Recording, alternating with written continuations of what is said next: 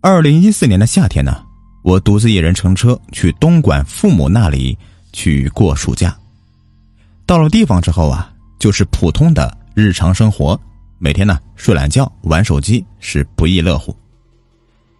因为父母的住的呢是出租屋的单间一张床，所以啊，我在房间里面就铺了个凉席睡地上，头朝阳台，这个脚呢对铁门，玩手机累了。就睡着了。半夜的时候忽然醒过来，这外面是一片寂静，不知道为什么，我睁开眼睛就没有了睡意，就盯着这个门锁那边看去。左边呢有个窗子，外面的光照进来，门锁那块有一团阴影在那里，我就直勾勾的盯着那个阴影在看，就看到那团阴影在旋转一样，忽然的。就变成了立体的，往我这边跑过来。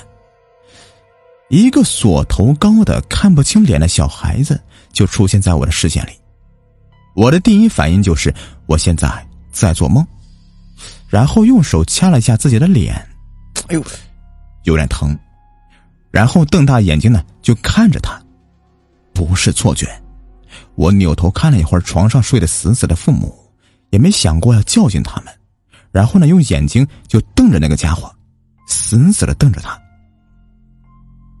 这时候啊，这个小孩子居然就朝我走了过来，我浑身发凉，想要吓走他，于是啊，用脚后跟就那么咚咚咚的跺地板，试图啊制造一点声响吓走他。没想到还真的成功了，他停止向我靠近。这招还真有用啊！然后我继续的咚咚咚的跺着，他就慢慢的后退，后退，退入门内，又变成一团阴影。之后啊，我就摸着手机，噼里啪啦的把这段经历啊敲成短信发给我的朋友们，在最后一句加上：“这是真的，这不是梦。”这时候我一看呐，短信发送失败。我一看这个时间呢。是凌晨的三点，一直到早上的五点多吧，天微微亮的时候，短信才能发出去。之后我就感冒了。七月份的东莞多雨闷热，屋子外面的人呢，光膀子大裤衩，屋子里面的我长袖长裤打喷嚏，买了一些药也不奏效。我妈呢就把我从地铺啊赶到床上睡，还把凉席给收走了，让我睡棉被。哎呀！真是无语啊！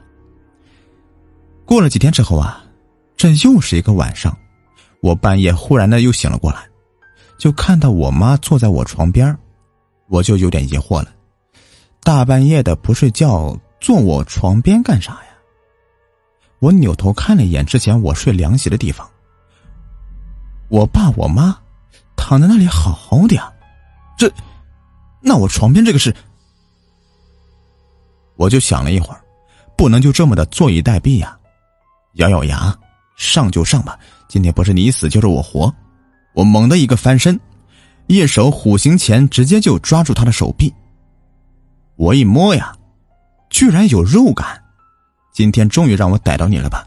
哼哼！我坐起来啊，抓住他的胳膊，然后就瞪大眼睛看着他，生怕他一个不注意就溜走了。